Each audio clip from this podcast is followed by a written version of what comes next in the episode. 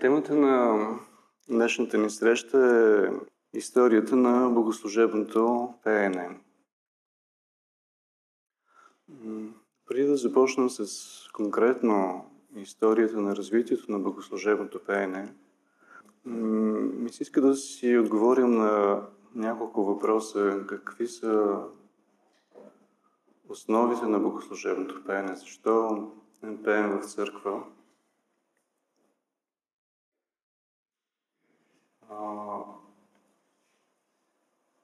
По принцип, църковната музика има за свой предобраз ангелското пеене. За ангелско пеене говори свещеното писание, говорят в свещеното писание светите пророци, говорят евангелистите. За ангелско пеене говорят и мъже удостоени с видение да виждат и чуват ангелско пеене. Според тях, според тяхната способност да предадат това, което са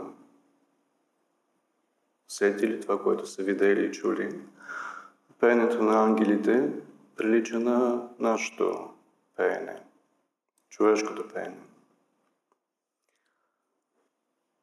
Музиката като цяло и пеенето в частност са изразни средства, са начин за невербална комуникация, които имат от една страна способността да изразяват движение на душата, да изразяват състояние на душата, от друга страна имат способността да ги предават на други хора. И така, чрез богослужебното пеене от една страна ние даваме израз на своето благоговейно отношение към Бога. А, от друга страна, чрез богослужебното пеене, певците от църквата са призвани да помагат на молитвата на молящите се. Чрез пеене да ги назидават.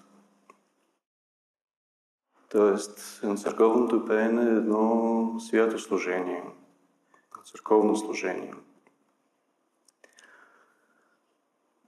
Свети Йоан Златоуст казва, че наистина нищо не възвисява и не оживява така душата, не я откъсва от земята, не я освобождава от връзката на тялото, не я предразполага към мъдрост и презрение и към всичко земно, както хармоничното пеене е изстроено със славената божествена песен.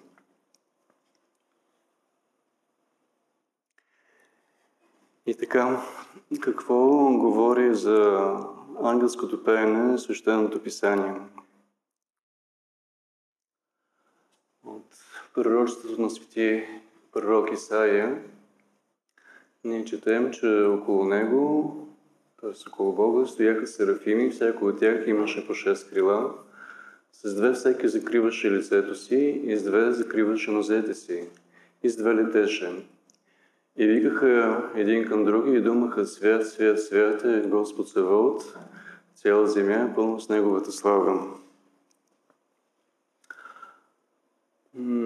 Освен това, за възхвала на Бога, за ангелска възхвала на Бога в момента на творението, ние четем в книгата на Иов. Там се предава един диалог, в който Иов беседва с Бога. И Бог му го пита, де беше ти? Когато полагах основата на земята, при общото лекуване на утрените звезди, когато всички Божии синове възлицаваха от радост. В църковно-славянския превод последната фраза е преведена така «Възхвалиш ме гласно вели вси ангели мои». И според тълкования на светите отци върху този стих. Наистина под Божии синове, под утрени звезди се разбират, се подразбират и светите ангели.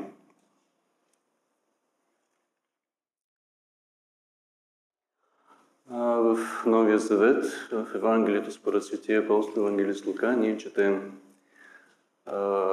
при раждането на Спасителя, ангели се явяват на пастирите, които пазят своята нощна стража. И внезапно се яви с ангела многобройно воинство небесно, което хваляше Бога и казваше слава весените Богу и на земята мир между човеците благоволение им. Това са откази от свещеното писание, в които се говори за, за ангелско пеене. А, какво знаем от свещеното писание конкретно за църковното пеене? А, ще започна с това, че за първи път за музика изобщо в свещеното писание а, се говори книга Битие, когато се израждат потомците на Каин, се споменава, че Ювал, който е негов потомък, е бил баща на всички, които свирят на гусли и пищялки. А, както знаем, потомците на Каин са се отдалечавали от Бога, а, и тази музика, която са изпълнявали е, децата на Йовал, не е била богослужебна музика, т.е. тя не е служила за прослава на Бога.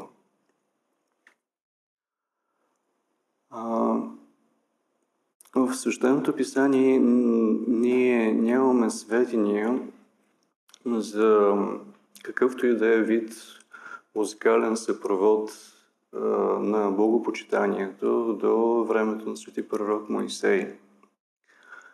Въпреки, че ние знаем от археологията, че древните цивилизации, сред които е живял Божият народ, са имали достатъчно развита религиозна музика. Техните култови жертвоприношения, тяхното богослужение е било свързано с музика, с инструментална музика и с а, хорова, т.е. с певческа музика, пеели са си някакви песнопения. И въпреки това, богоизбраният народ, т.е. нямаме данни богоизбраният народ да е използвал каквато и да било музика за своето богослужение, своите жертвоприношения. Това навежда на мисълта, това дава основание да предполагаме, че тези жертвоприношения са се извършили в благоговейна тишина. За първ път за молитвена песен се говори в книгата Изход в 15 глава, където се описва преминаването на еврейския народ през Червено море. Пророчица Мариам, сестрата на Моисей и Арон, след преминаването на Червеното море, след спасяването на евреите, запява на Бога благодарствена песен. В същеното писание се казва И запя Мариам пред тях, възпейте Господа, защото се славно прослави коня и ездачи му хвърли в морето. За първ път за използване на може да наречем музикален инструмент. В свещеното писание се говори а, за богослужебна цел, се говори а, в за заповедите, които Бог дава на свети пророк Моисей за организиране на богослужението в скинията. Там Бог заповядва на Моисей да тръби с сребърни тръби, като призив за богослужение. Но отново самото богослужение не се, не се съпровожда с музика. А, извън богослужебно, ние знаем, че пак от свещеното писание, че Бог бива възпяван с песни и с танци. Тоест танците, благоговейни танци са присъствали в прославата на Бога извън богослужебната. Да си спомним за танцуването на свети пророк Давид, когато той предхожда ковчега на завета. Но конкретно храмова музика бива въведена от самия свети пророк и цар Давид. В храмовия притвор започват да се изпълняват песнопения, те се придружават с инструментален съпровод на музикални инструменти, които са били достъпни тогава, известни тогава. Известно е, че количеството и певци и хора, свирещи на различни музикални инструменти, е било много голямо. И тяхното майсторство също е било много добро.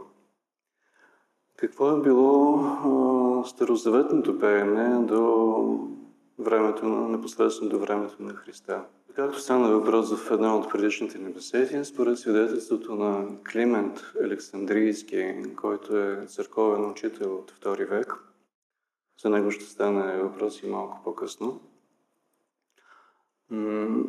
Еврейските напеви са напомнили диатоничното гръцко пеене.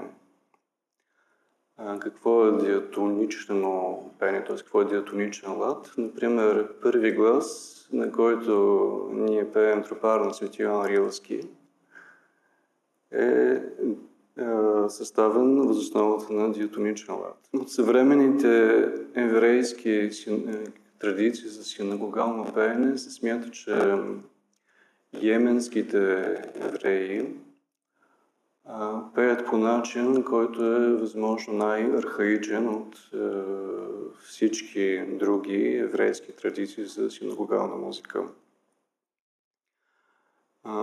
тяхното пеене напомня в някаква степен, техния лад напомня на григорианското пеене. А, сега да преминем към значи, новозаветното богослужебно пеене. След установяването на Светата Евхаристия, според свидетелството на Светия апостол Евангелист Матей, Спасителят и учениците му като изпяха хвалебна песен, излязоха на Елеонската планина. Тоест, тази хвалебна песен е била вече съединена с богослужебното действо на таинство на Светата Евхаристия. Това е всъщност първото упоменаване на песнопение, което е последвало такова богослужебно действие, което е последвало пречисляването на апостолите.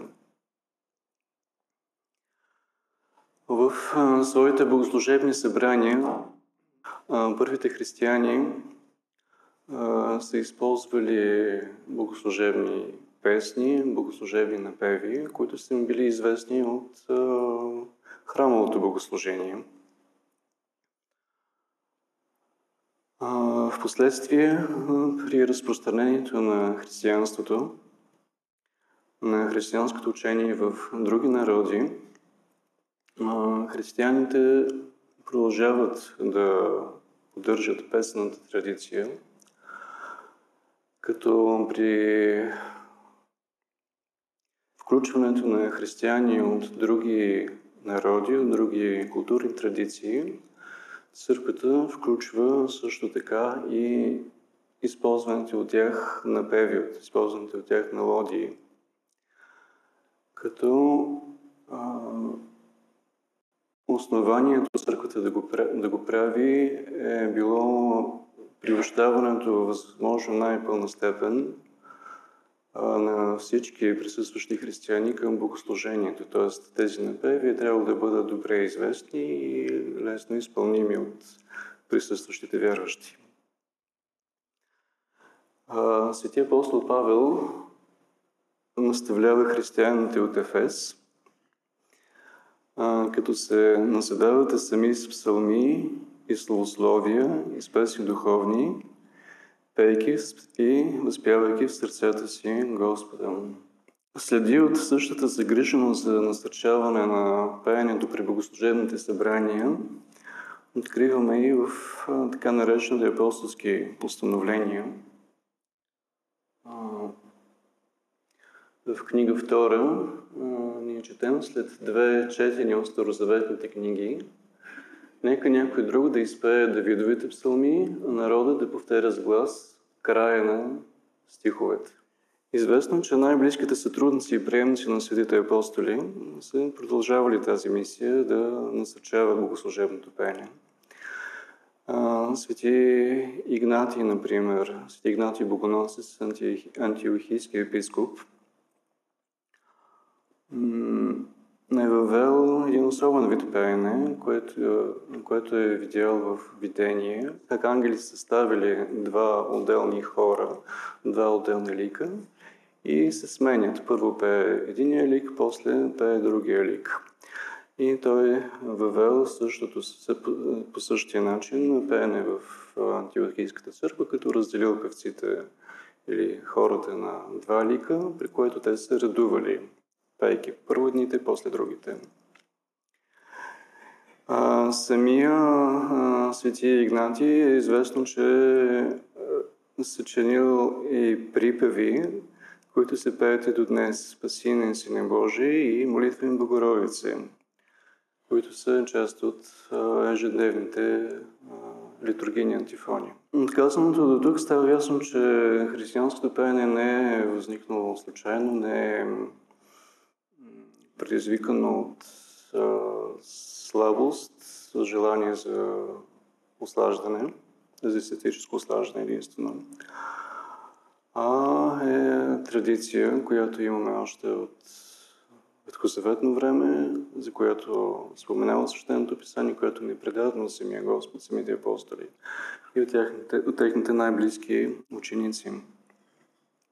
А, какви са били песнопенията в първоначалната църква и какъв е бил начинът, по който те са били изпълнявани? В своите послания в апостолите дават насоки за това какво трябва да пеят християните по време на богослужебните събрания. Отново се връщам към думите на светия апостол Павла към ефесените. Изпълвайте се с дух, като се назидавате сами с псалми, словословия или в някои преводи с химни и песни духовни. А, тук става ясно, че литургичното пеене на християните основно е, и първо е трябвало да включва Давидовите псалми, като основа на богослужението, каквато те остават и до днешно време. Давидовите псалми са били използвани, използвани както знаем, и от евреите в Старозаветното богослужение. Те се използват и в нашето новозаветно богослужение – а, под името песнопения или химни а, трябва да се разбират преди всичко а, известни старозаветни песни. Какви са тези песни? Това е първо песента, за която споменахме на света пророчица Мариам. Песента на Моисей вълноми небо и възглаголю. Песента на Ана, майката на свети пророк Самуил, утвърди сърцето ми в Господа. След това песента на свети пророк Авакум. Господи, услышах слух Твой и обоях се. Нещо, което съставя една от библейските песни, възоснова на която се съставят и ирмуси от каноните. Освен това, в допълнение към тези песни, към тези песнопени или химни, могат да се добавят и песни, които са изпълнявани в зората на Новия Завет.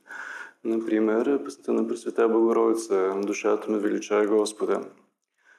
Или а, която изпълняваме в след 8 песен на канона, обикновено между 8 и 9 песен.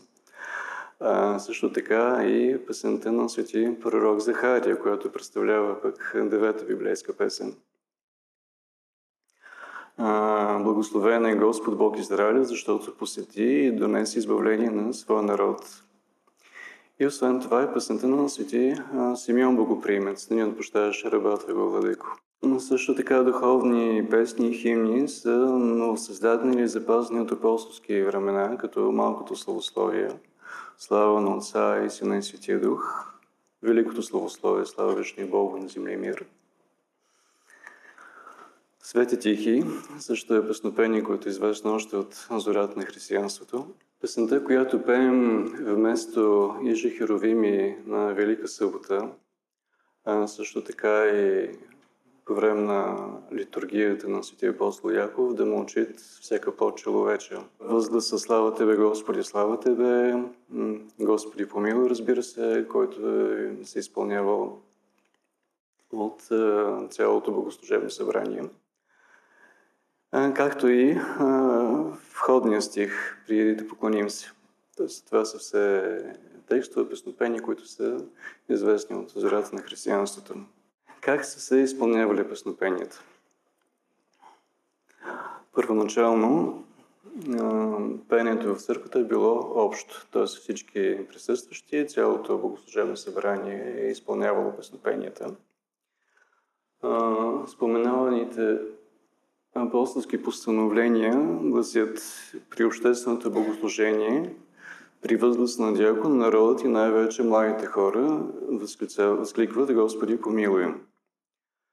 А, също така в древните литургии, които са достигнали до наше време, на светия апостол Яков или на свети Климент, на народа се възлага да отговаря на възгласите на клира. Тоест, там където в познатите ни богослужебни книги пише лик, отговаря съответния текст. В тези литургии пише народът отговаря съответния възглас или пее съответното песнопение. За антифонното пеене а, говори Свети Филон. Той казва, двата лика след като се насладят на сладкото пеене по-отделно, се, се съединяват в един общ лик или хор. А, подобно указание се, се среща и в нашите богослужебни книги, а, които по принцип а, са предвидени за пеене по време на богослужение на два хора. Т.е. в един момент а, в двата хора се събират заедно в средата на храма и заедно изпяват определено песнопение. И в книгите пише оба лика в купе. тоест това е традиция, както четем в Свети Филон още от зората на християнството. Римският консул Плини младши пише за същото в писмото си до император Траян. Християните в някои дни се събират преди изгръв слънце и редувайки се, т.е. антифонно, пеят хвалебни химни на Христос като Бог. Разбира се, използва се споменатото малко по-рано и респонсорно пеене. С когато солист запява даден стих, хората го повтарят. така често са се пели псалми, както стана въпрос в едно от предишните ни беседи. Така, разгледахме как се изпълнявала музиката в църквата. А, сега да разгледаме въпроса какъв вид музика се е изпълнява по време на богослужението.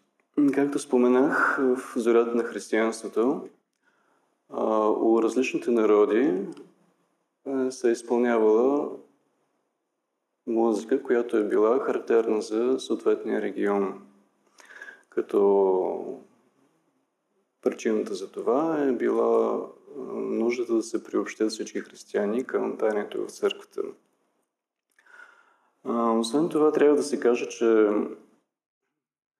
в условията на една доминация на елинската култура, гръцкото антично пеене е имало своето място в е заемало вече своето място и то най-често доминиращо в музикалната култура на средиземноморските народи. Тук ми се иска да кажа, да кажа няколко думи за едни особености на гръцкото антично пеене.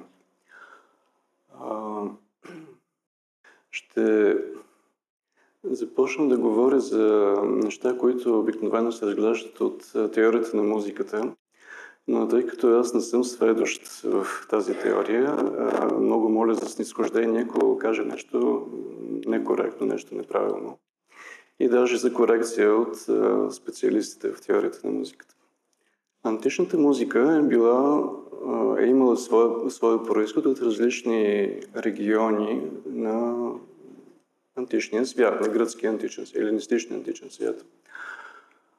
Всеки този регион си е имал своя собствена, характерна за този регион музика, която се е свирила или пеела на определен така наречен лад.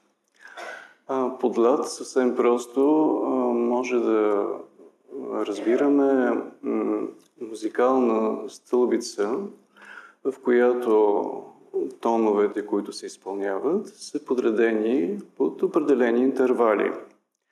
В познатата ни на всички, например, гама до мажор, до, ре, ми, фа, сол, си, до, имаме между до и ре имаме цял тон, между ре и ми имаме цял тон, после между ми и фа имаме половин тон, после продължават цели тонове до си. Между си и до имаме също половин тон, като тези цели тонове или половин тонове са строго фиксирани. Т.е. каквито са те между до и ре, същия, същия интервал имаме между ре и ми. В различните гръцки, антични гръцки ладове, които са били характерни за различните региони, също имаме музикална стълбица в използваните ноти с определени интервали между тях. Те условно също могат да се разделят на цели тонове и на полутонове, но това деление е доста условно, защото най-често в различните древногръцки ладове тези цели тонове не са чисти.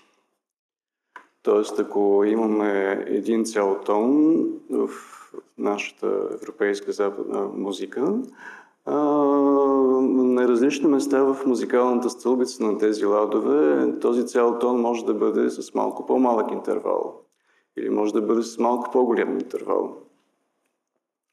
Тоест, свирането или пеенето според тези ладове може да се оприличи на свирене на разстроено пияно, но това пияно е разстроено по един точно определен начин.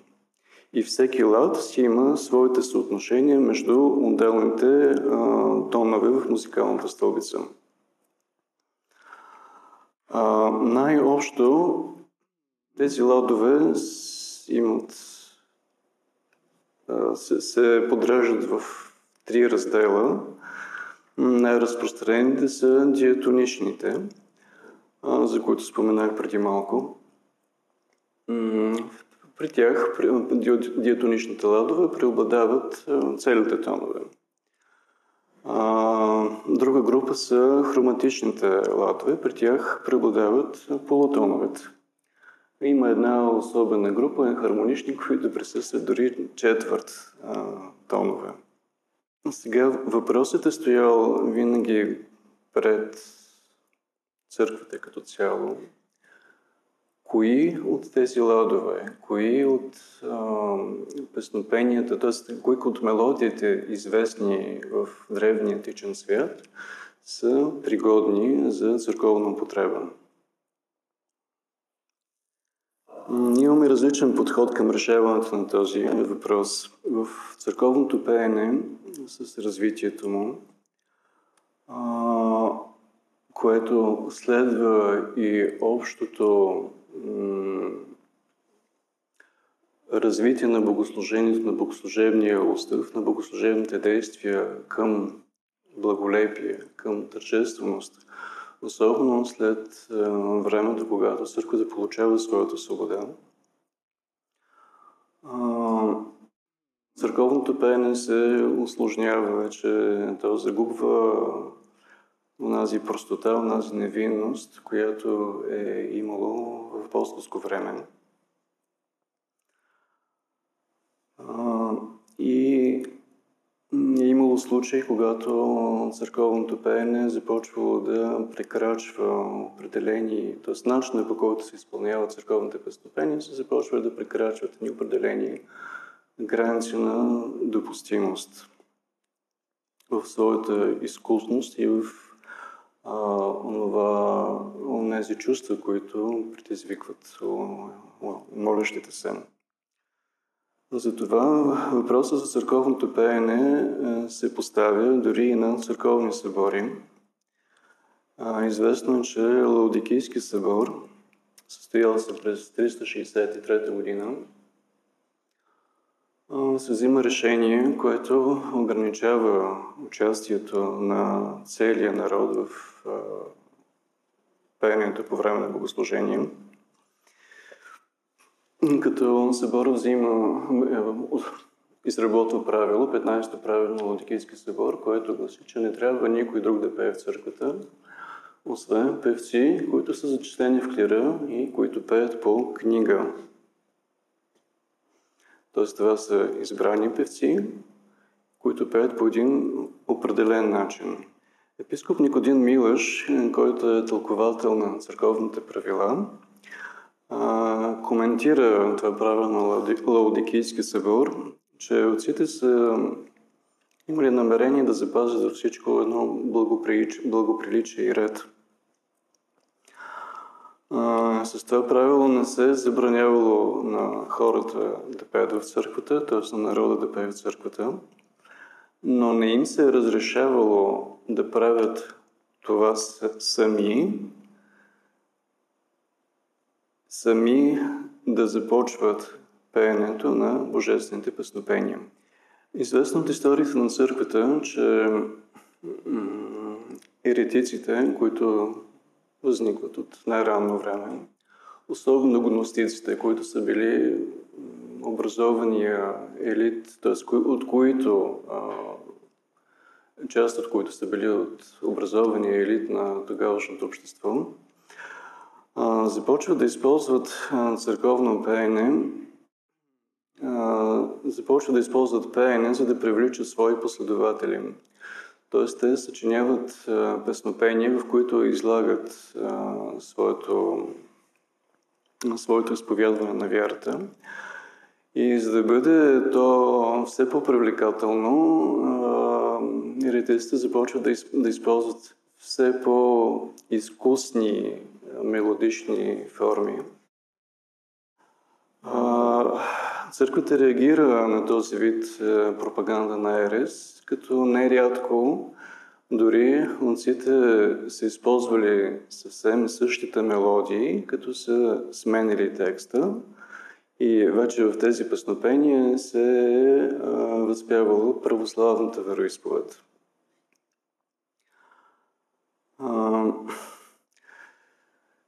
От една страна това е давало своя резултат, т.е. хората се пеели а, тези красиви, тези изкусни химни, т.е. чрез тях се изпълнявали, се назидавали в православната вероисповед, но от друга страна в църквата започва да навлиза все по-изкусен вид пеене. Освен самите мелодии, еретиците са използвали и различни театрални похвати при пеенето, които също са намирали своя път да проникват в православното богослужение. Как е реагирала църквата на този, на този проблем?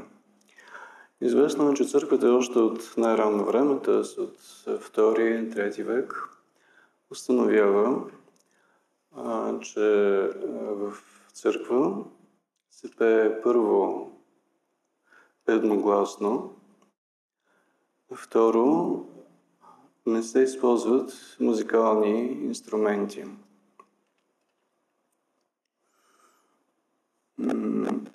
Постепенно се формира и набор от напеви, набор от мелодии, набор от допустими ладове, които се приемат за богослужебно, за църковна употреба. Какво казва а, древният учител на църквата Клемент Александрийски по този въпрос? Необходимо е да се използват скромни, целомъдрени ладове, а чувствените ладове, които чрез страстните трептения на гласа потекват към живот разточителство и безделие, трябва да се избягват колкото е възможно повече. Затова хроматичните ладове трябва да се оставят на безрадната дързост на музиката, която не е целомъдрена. Изберът на тези или други ладове се обославя от степента на строгост, сериозност и целомъдрие на техния стил. Защото само при наличието на такива качества, пенето може да изпълни църковното си предназначение. А, мнението на Климент Александрийски, който между другото е приеман за светец от Западната църква до 18 век, Православната църква не го е включила в а, своя списък със светци. Е, доста, споменатото мнение на Климент Александрийски е възприето от Римската църква. В нея се развиват единствено диатонични ладове. И като цяло и източната църква, макар че тя допуска използването на хроматични и енхроматични ладове, като цяло в нейното богослужение преобладават диатонични ладове. В осмогласието диатонични ладове са първи, четвърти, пети, осми глас. Т.е. това е половината от използваните гласове.